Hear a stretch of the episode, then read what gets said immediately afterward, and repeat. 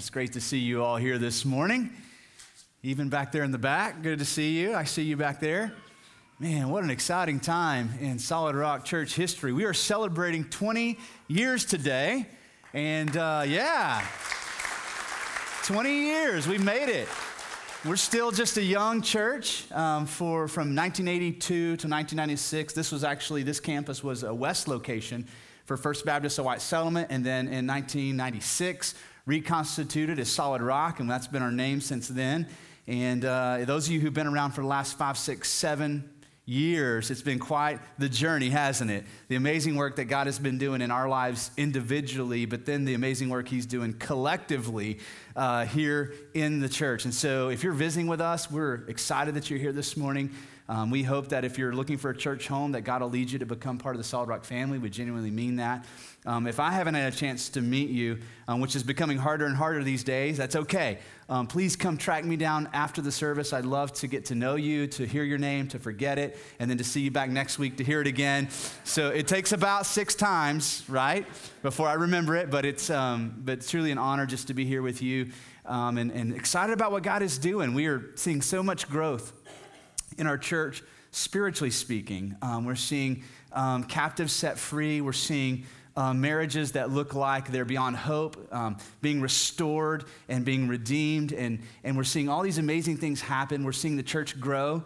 Um, it isn't our ambition to become the next mega church in Fort Worth. Um, our desire is to become the, the beacon of hope to this community that God wants us to be. And we know that the brighter we shine, the more folks, folks are going to show up. So we're going to keep making room, pushing chairs as far back as we can. Um, if you in the hallway you see we have building plans, that's still a long ways off. Um, we're hoping to launch our fundraising campaign the first part of next year. And then, depending on how that goes, that'll determine when we actually build. So, until then, let's just hold on tight, keep making room, uh, and just continue enjoying what God is doing. One of the great ways of celebrating what God is doing is by looking at individual stories. And so we've been doing that this summer with the Redemption Stories sermon series. And it's been so exciting. Those of you who've shared your story, let me just personally say thank you for being vulnerable and courageous enough to share your story and what God is doing in your life. And, uh, and if you've missed those, um, most of those are available on our website. If you go to the website, um, srchurch.tv, go to resources and look for redemption stories, you can go back and revisit those or catch the ones that you missed. Um, we're going we're gonna end the sermon series today with, um, with one of our members sharing his story. I'm excited about that. And so um, let's go ahead and open to Luke 15 in our Bibles. Luke 15. Um, in the New Testament, uh, you've got Matthew, Mark, and then Luke. So if you find Mark, you're almost there. If you get to John or Acts, you've gone too far, go back to the left. We're going to be in chapter 15. We're going to be looking at a really popular and well known story of what a lot of people call the story of the prodigal son. Okay, and we'll get to that in just a minute. But before we get to the story of what a lot of people refer to as the prodigal son, let's talk about the Bible in general. One of the struggles that I think we have as Bible readers is that we, we open the Bible looking for ourselves. And a lot of people have a hard time finding themselves in the pages of the Bible. And here's why because primarily the Bible isn't about you. Primarily the Bible isn't about me. Primarily the Bible is about God. And so when we open the Bible, there are a lot of uh, applications that we can draw out for our personal lives. There's a lot of uh, descriptions of, of who we are before Christ and now in Christ, the benefits we have as being God's children. But the Bible is first and foremost the story of God. And in the, in the middle of the story, we get to the Gospels, and Jesus appears as the hero of the story. Now, I say all that to say that when we talk about redemption stories, what we're talking about is, first of all, your individual story the story that is being written with your life. And when we say redemption story, we're talking about that point in your journey, in your life, in your story, where you've surrendered over the authorship to Jesus and you've asked Him to write a better story with your life than you can write yourself. And at that moment, not only does He take over the authorship, He becomes the hero of your story.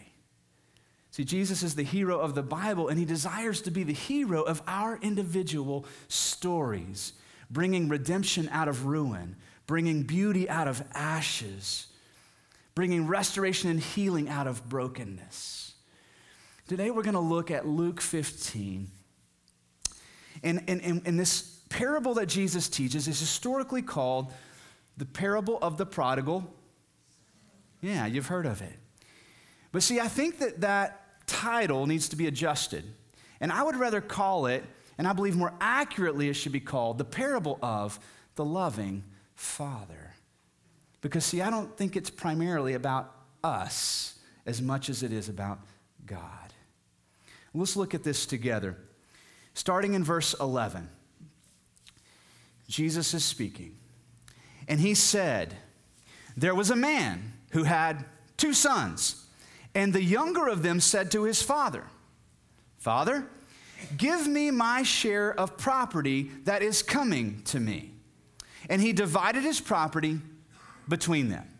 So let me just give you a little help. This is a parable. This was a teaching tool that Jesus used a lot to teach truths about the kingdom so that we, in our feeble uh, mindsets, could understand beautiful, amazing, greater truths. Now, there's some caution here, though. Parables are different from what we would call allegory. Okay, and this is going to help us understand the parable today. Allegory is, is the use of, of an illustration, and everything in an allegory is meant to be interpreted every character, everything that happens. And so allegories are meant to be somewhat mysterious and, and to be thick with interpretation. Parables are not meant to be that way. They're meant to be simple illustrations that communicate a primary truth. Jesus isn't trying to trick us here. He's not trying to be mysterious and, and, and, and somewhat ambiguous. There is a primary theme that will come out of a parable to illustrate a greater truth. Now, most often, these greater truths are exposed in a contrast in the parable. The contrast between what you would expect to happen versus what actually happens. And so we've got to be cautious not to get too caught up in all the details and characters, okay? So now that being said, Jesus has opened up a parable to us. And he's introduced us to three characters so far a father and two sons. And he's told us something specific about one of the sons, the one whom a lot of people call the prodigal son, who at first glance seems to be the primary character of the story at this point, right? He's the primary one acting here. And this is what we've learned about him. For whatever reason, this particular son has a rebellious heart and, and, a, and a prideful sense of wanting to do things on his own, so much that he would be so arrogant to come to his dad, who at this point we don't know a lot about, but he had some, some sort of inheritance to give to his boys. And this rebellious son, in his arrogance, has come to his dad and said, Dad, I want my stuff. I want what is due to me. And indirectly saying, What? I want to do this thing on my own. I want to take what's mine and I want to leave and I want to do this thing on my own. Now, we're going to continue to follow the story. Verse 13. Not many days later, I can imagine, right? Not many days later. Not many days later, the younger, the younger son gathered all he had and took a journey into a far country. And as might be expected, there he squandered his property in reckless living. So the father has consented and said, You can have your inheritance. Not many days later, they didn't mess around. The son quickly packed his stuff, went on a journey to a foreign country, and he was living pretty large. He was rolling through the money, rolling through it, just squandering it on. Reckless living. He was having a good time from his perspective, okay? Now, probably in our minds, we have a vision of what this might have looked like, and a lot of those visions are driven by our own experiences of squandering a lot of wealth and having a good time, reckless living. Now, as the story would have it, he runs out of money. No, no, no, uh, nothing catches us off guard about that, right? Very predictable. Verse 14. And when he had spent everything, now what we weren't expecting is this a severe famine arose in that country, and he began to be in need. So, one of the first things that we see Jesus want to teach us is about the great need of this son. Not only did he run out of money, but the society that he was living in was struggling too. So it wasn't like he could just go find a job or, or beg from people. Everybody was hurting, and he was out of money. So to say that he was in need is putting it lightly. Now, look at verse 15. So he went and he hired himself out to one of the citizens of that country who sent him into the fields to feed the pigs. Okay? Now, in this culture, this would have been a really important detail for us to understand. Because for these folks, pigs were the dirtiest of all animals. Not just like physically dirty, but even considered spiritually dirty. You didn't want to be associated with being a pig farmer or the person who fed the pigs or tended to the pigs. Now, here's the thing I don't like pigs either.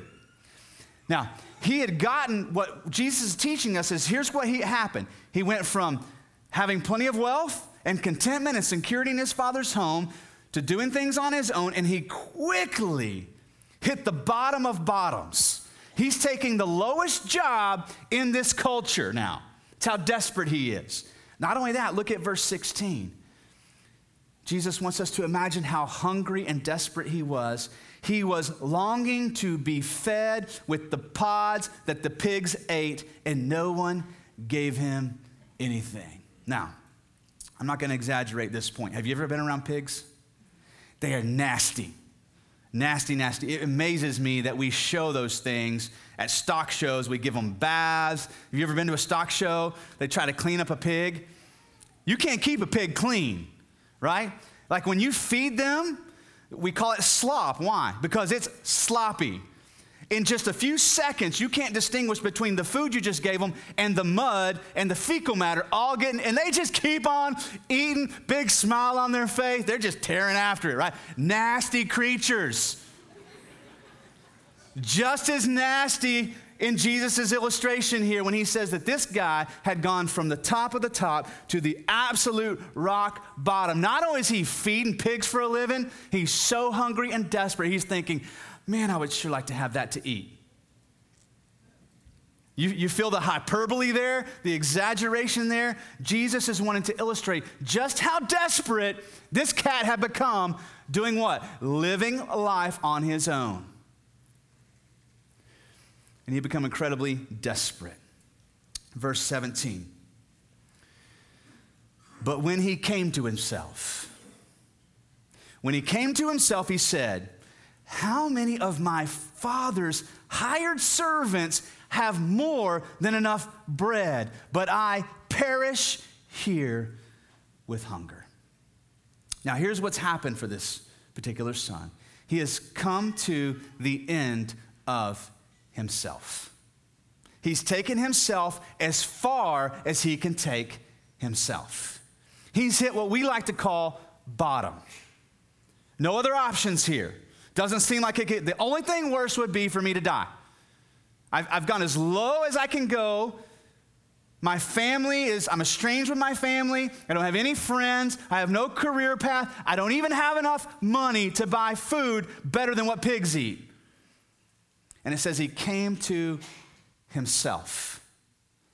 Now, one of the things that we might do um, with this parable is we might begin to think about those people in our lives who have hit bottom or whose lives right now are spiraling and we're hoping that they hit bottom. You ever prayed that for somebody?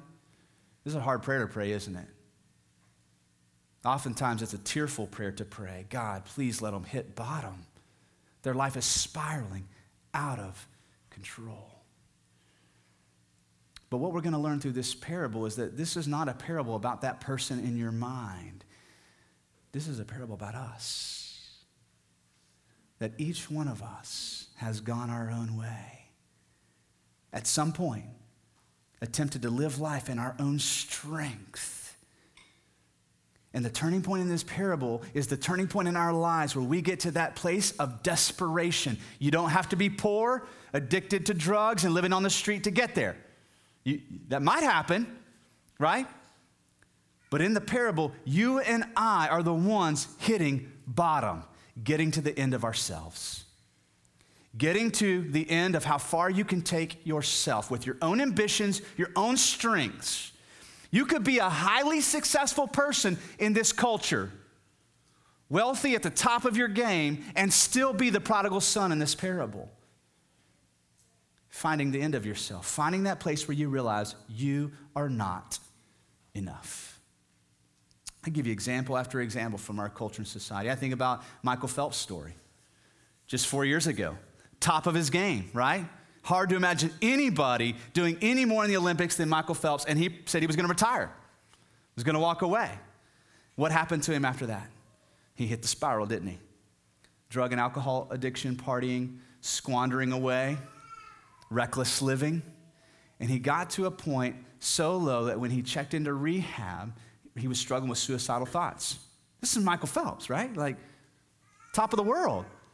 And it was a friend who gave him The Purpose Driven Life by Rick Warren that finally opened his eyes to see that there wasn't enough gold medals to fill that emptiness, that what was missing was God. You see, that's what it means to get to the end of yourself. Whether you're an Olympic gold medal winner or you're addicted to drugs living on the street, or maybe you're just doing your own thing and you've got a nice house in the suburbs and your lawn is mowed and your wife's eyebrows look nice and, and everything seems to be in order according to the American dream, right? But you could still hit bottom there. You can still get to the end of yourself. Sorry you can still get to that place, though, right? Where you're empty on the inside and you realize, I can't fill what's missing. And even if you make it to retirement, right? Even if you make it to your deathbed with family around you who loves you, you can do nothing to secure your eternity and to provide a hope that lasts beyond this life. See, you can hit bottom without running out of money and living on the streets feeding pigs. We're the rebellious son in this story.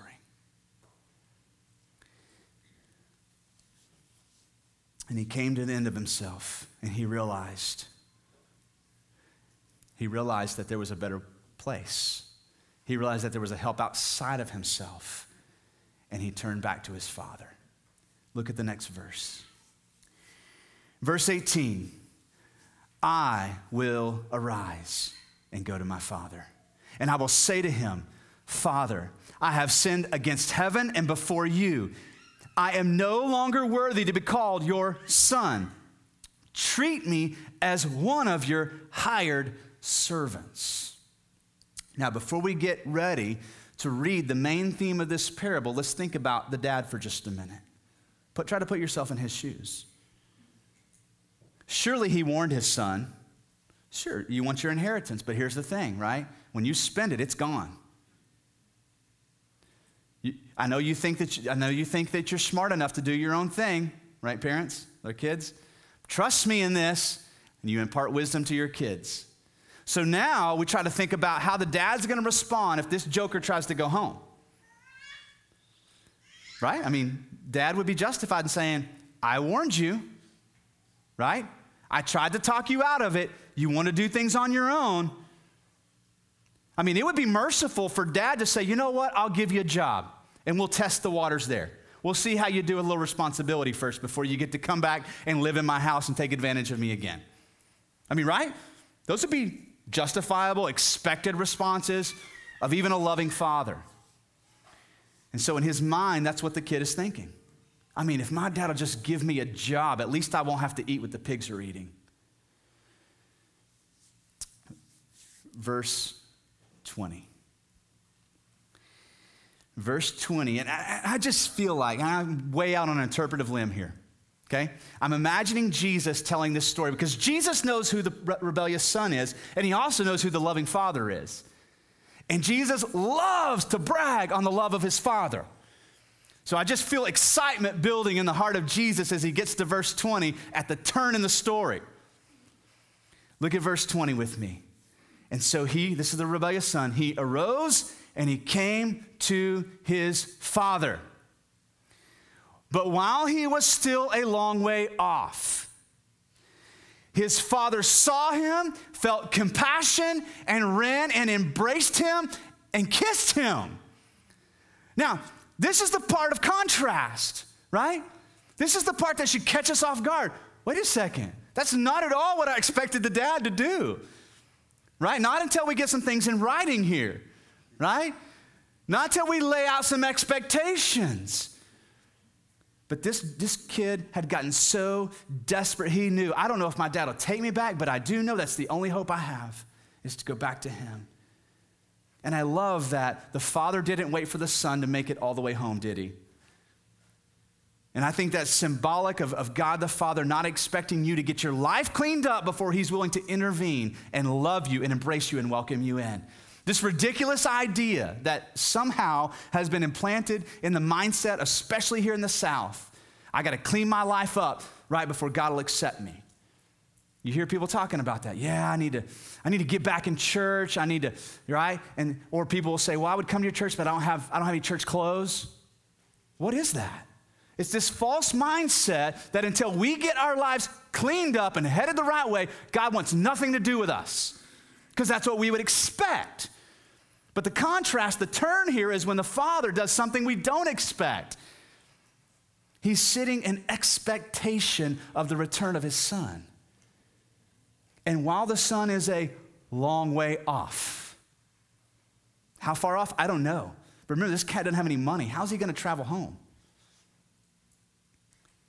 All we know is he turned to the Father, and while he was a long way off, the Father comes to him.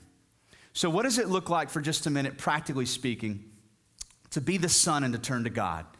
I think these are those moments in our life where we begin to reach out in some form. Maybe you come to that place where you say, you know what? I'm going to try church, or I'm going to go back to church. Right? You take a step, you turn back towards the right direction. Or maybe you try praying. Maybe even for the first time praying. And you're sitting there and you're thinking, I don't know what to say. What do we call God? And so you're wrestling with those thoughts, and maybe you try praying for the first time. And that's you taking a step from your situation towards the Father. Maybe you begin just wrestling with the idea of belief in general. It's risky to believe, it's risky to trust in Jesus. He's going to call you to do things like go to the Philippines, maybe. Whoa. He's going to call you to trust Him with your finances and with your family, with your future. That's risky, isn't it? If you don't know the one in whom you're trusting. And so maybe that's where you are. And your step towards the Father is just saying, you know what? I'm wrestling with the idea of just faith in general. But I love, I love in this story that the Father journeys to us. This isn't about our journey back to the Father, it's just simply about turning and the Father's journey to meet us. And the major contrast in this parable is this that the father reacts to the rebellious and unworthy son with compassion rather than rejection. I don't know if maybe some folks in the room may be in that place where you feel like God would want nothing to do with you.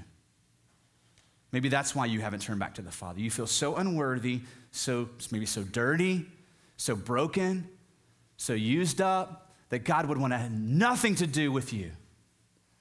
And so Jesus is telling you this story today that you might understand the love of the Father.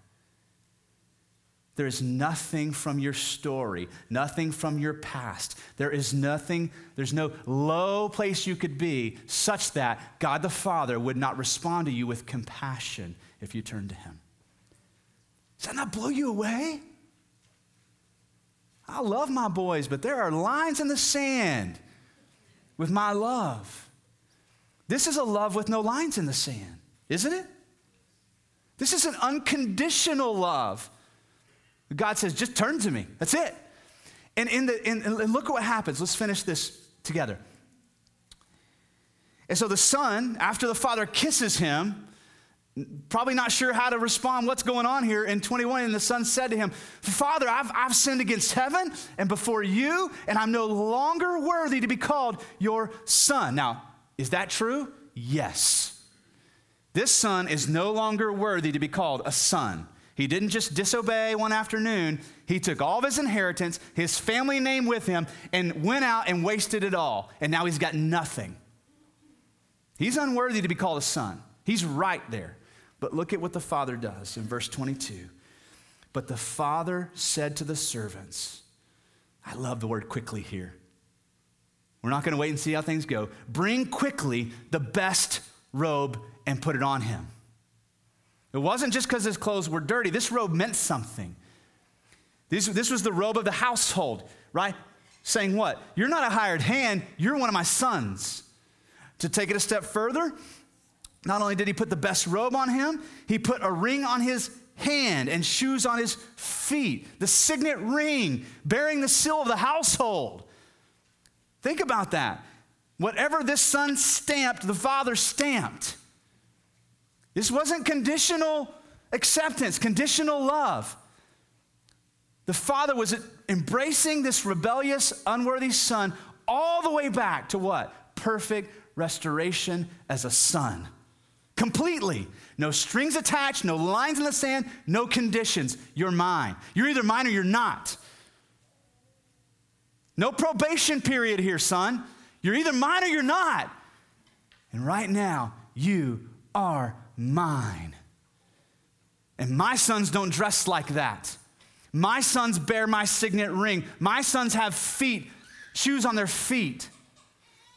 And then look at what he does. Verse 23 and bring the fattened calf and kill it, and let us eat and celebrate. Okay? There's something important about this. This was not just food from the fridge. Okay? These households that had money and livestock were always fattening a calf to be butchered for a special occasion. What the father is saying is the special occasion is here. Don't go get this kid leftovers. He says to his servants, Let's butcher the best of the best and let's throw a celebration. Let us eat and celebrate. For this my son was dead and is alive again. He was lost and he is found. And they began to celebrate. There isn't a, a hint of hesitation here. Now, briefly, remember there was a third character in the story the other son who stayed home, who was faithful and obedient and appreciative. Now, let's ask the question who is this kid? Okay, I'll just tell you really quickly. This is the perfectly obedient child of God. Okay, so if that's you, that's your part of the story. And I'd love to meet you after this service. Would love to. Because you probably need to air some, some frustrations like this kid did. He's frustrated, he's jealous, he's envious. Are you kidding me? Why are we celebrating? And he comes to dad, What are we doing here? That's my little brother. That's the one who took all your stuff and blew it. And now, right? We're celebrating. I love verse 32. The dad says to the perfectly obedient son, It was fitting to celebrate and be glad, son. For this your brother was dead and is alive. He was lost and now he is found. See, there's no, there's no place in this parable for in between in this son's rebellion, out doing what he wants to do to the father, he was, he was as, as good as dead and lost. Not because the father wanted to be dead and lost, but because that's what he chose for himself. We have this loving, compassionate father full of grief, right? I just want my son back. Hired hand, are you kidding me? I want my son back with such an expectation that he sees him from a long way off and he runs to greet him and he can't wait to make him his son again. To the jealous older brother, he said, What are you talking about? Your little brother was as good as dead, and now he is alive. Now, one of the mistakes I think we make with this parable is that we tend to think of it as the Christian who's gone astray and comes back. I don't think at all this is what Jesus is illustrating. I think he's illustrating salvation here. The point in each of our stories where we come to the end of ourselves, the point we realize that on our own strength, we're as good as dead, we're as good as lost. And we can't, in our own strength, save ourselves.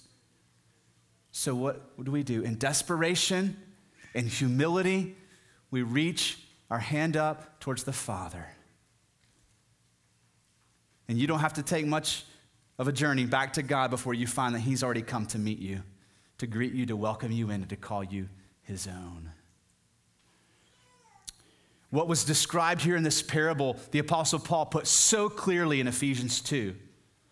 Listen to the Apostle Paul describe what has happened to those of us who have turned from our own way and trusted in Jesus. I believe this is Paul's interpretation of what Jesus is teaching in the parable. Ephesians 2, verse 4. But God, being rich in mercy, God having mercy? No, God being wealthy in mercy. Because of the great love with which He has loved us. What kind of love? The kind of unconditional love that can only come from a father. Even when we were dead in our trespasses, what does he mean here? When we were doing our own thing, we were as good as dead, as good as lost. He made us alive together with Christ. By grace you have been saved. And look at verse 6. This is where the robe and the ring and the shoes come in. Not only that, and raised us up with him and seated us with him in the heavenly places in Christ Jesus. I got no idea what that looks like. But this is the point that Jesus is illustrating when, when there's this huge celebration and the son who is dead is, is alive and he's given a robe and a ring and shoes and right? We've been seated with him in the heavenlies. If you're a christian that's happened for you. So that in the coming ages about the future about eternity this is what's going to happen in eternity if you're saved in the coming ages, he, being God, might show the immeasurable riches of his grace and kindness towards us in Christ Jesus. He's rich, but we don't know how rich yet. When we've been there 10,000 years and God hasn't, still hasn't kicked us out, right? Then we're going to be able to understand what Paul's getting at here. In the day, in the ages to come, the longer we are in eternity, the more we will be aware of how wealthy God is in his mercy. That's the point of the story the parable of the loving father. Now, we're going to get a chance to hear a redemption story uh, for Brian Garcia. If you've not met this man or his wife, I encourage you to get to know him and to hear more of his story. If you guys are ready, let's go ahead and let's roll it.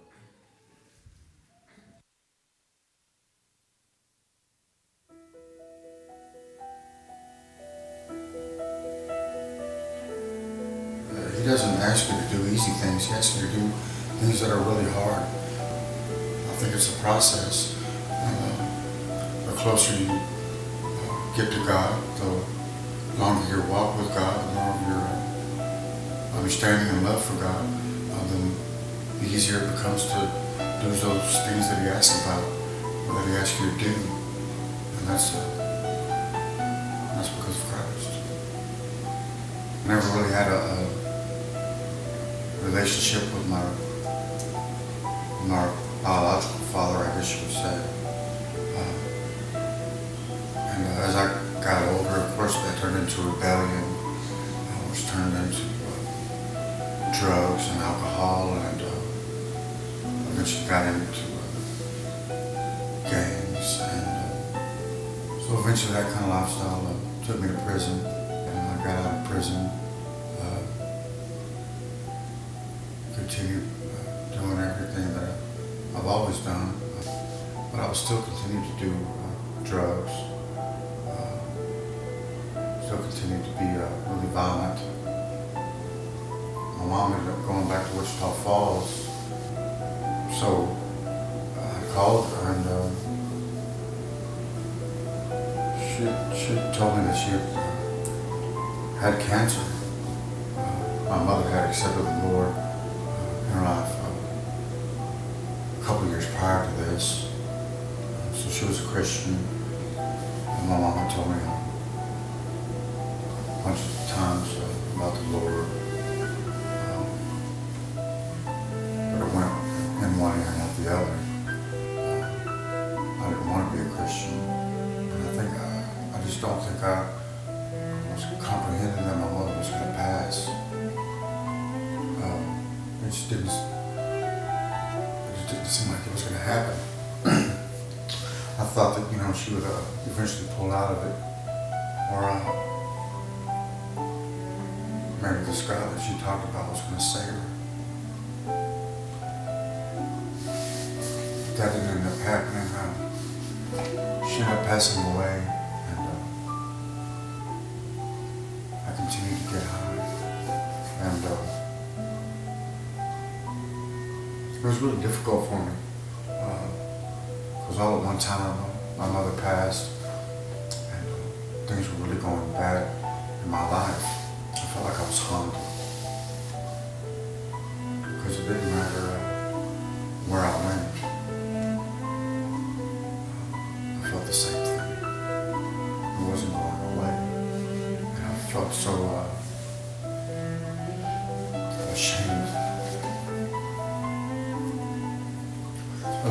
been in my life and uh, things that I've done to people and the way I treated people and the way I treated myself. But I started breaking down uh, on the inside. And I was, uh, I was crying a lot, man, like, uh, like I couldn't stop. Just this wave of,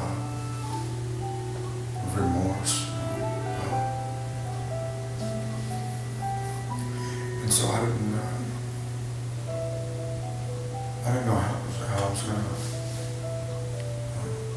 I was gonna get out of this situation that I was in. It was really hard. And uh, I started crying. I guess he, uh, I guess he heard me and understood what I was saying, but I think I was crying too much at the time. I think I was like babbling. God allowed me to go through those things. Uh, I'm sure he probably put them in motion. Uh, because uh, he knew my heart, he knew my mind. And he knew that he was just going to have to break me, you know. Uh, this wasn't going to be no easy thing. Uh, he was going to have to break me all the way down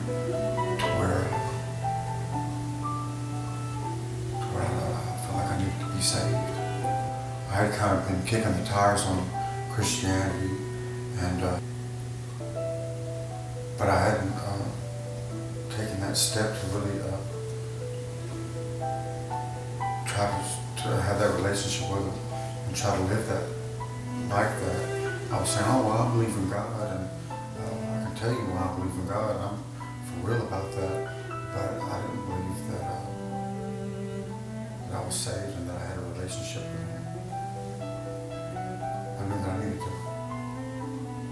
I needed to make a statement. I need to get for real about God. I need to put things behind me. I need to uh, take this seriously. Because you're either in or you're out. You either believe or you don't. If you believe, then uh, you need to get saved. You need to uh, get baptized. You need to start uh, living right.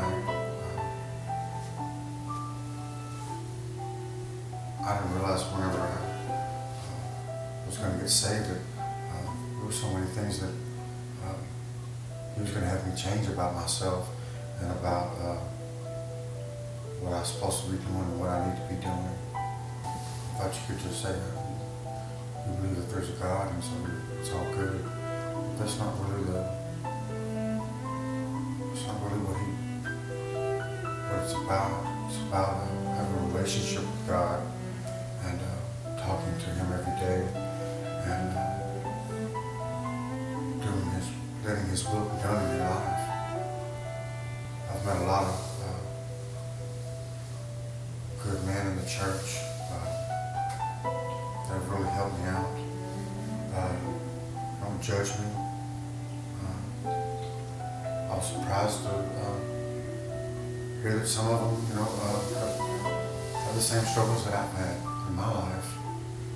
So, you know, I thought that I would feel, feel alienated, I don't. I feel welcomed. Um, I thought that I would be an outsider, uh, but I'm not. I'm, I'm part of a family. Uh, and it is a family they look out for you. They correct you if you're wrong.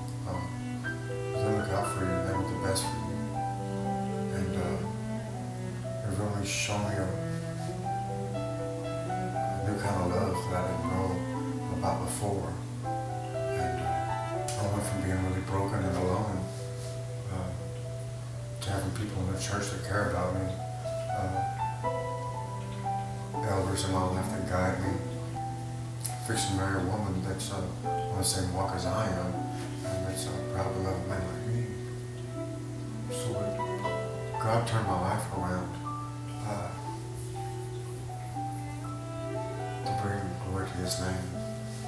my name is Brian Garcia, and this is my redemption story. Amen. Amen. Amen. Appreciate Brian and all those who have shared their redemption stories. You know, Jesus said something um, publicly. Um, he was talking to the religious leaders, and he says that I haven't come to those who are healthy, but I've actually come for those who are sick. And what Jesus was saying is that he didn't come to earth to call the righteous older brothers to himself, but he came to save the rebellious and desperate younger brothers. Those of us who have gone our own way, rebelled against God, and come to the end of ourselves. Brian's story is a miraculous story of redemption from drug addiction, violence, gangs, prison, right, to a completely different identity as a son of God. A couple of things have happened in his life and since this video was shot. One, he's been married. Him and Yvette are now married, and um, so excited about that. Um, but he's also received a diagnosis of cancer. And that's happened recently, and I'm still not fully sure what that's going to look like. But let me share this with you. Got a chance to pray with Brian a couple weeks ago. He asked the elders to pray over him, and we were just talking with him before we prayed with him. And the primary thing he asked for was not that the cancer would go away and that he would be healed, but that his relationship with Jesus would stay strong.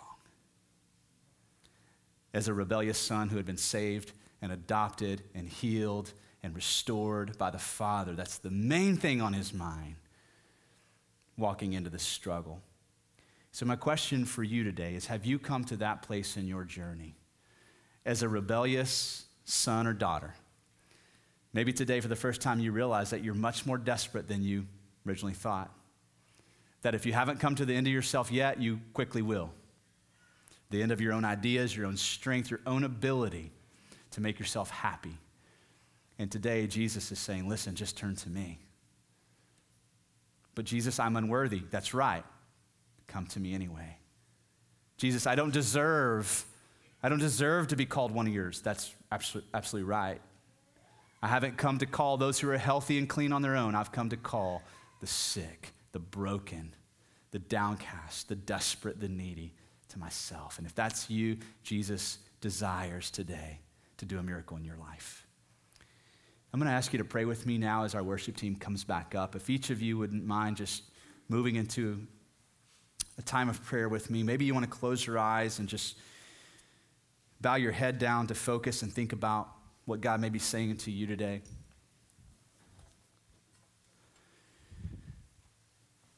And if you're here today and you realize that you, you are the rebellious son in the story, and you want nothing more today than to be embraced and kissed and welcomed in by the Father, I want to lead you in a prayer. You don't have to pray these exact words, but in your own heart, you could pray something like this God, today, for the first time, I realize that you truly are a loving Father. And today I learned that you're not waiting for me to clean up my life, you're just waiting for me to come home so that you can clean me up.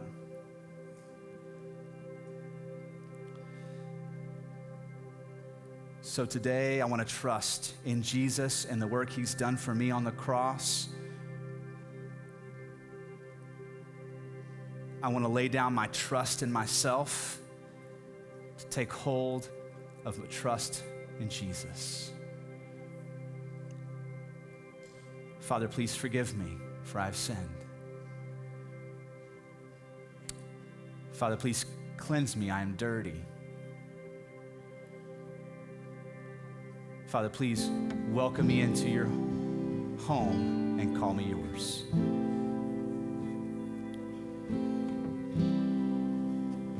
That's you and you've prayed that prayer today or one like it, I'm going to encourage you to let somebody know because we want to celebrate. As we sing these next two songs, you could make your way to the back and talk to one of our prayer partners and let them know the decision you've made to become a Christian and ask them to pray with you. You may want to go home and make a phone call to somebody who you know has been praying for you, maybe a mom or a, a friend or somebody that you know would be excited to hear that today you gave your life to Jesus.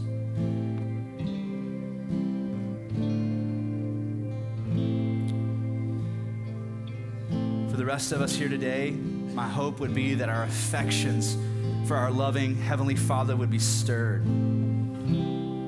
That once again we would return to the goodness of His grace and mercy. That we, like Paul said in Ephesians 2, today would be more overwhelmed than we were even yesterday with how rich He is in mercy for us. We would stand to sing and to worship and to exalt His name. As we move into this next song, you're welcome to stay seated. You're welcome to grab one of our prayer partners, and you're welcome to stand to your feet and join us as we sing.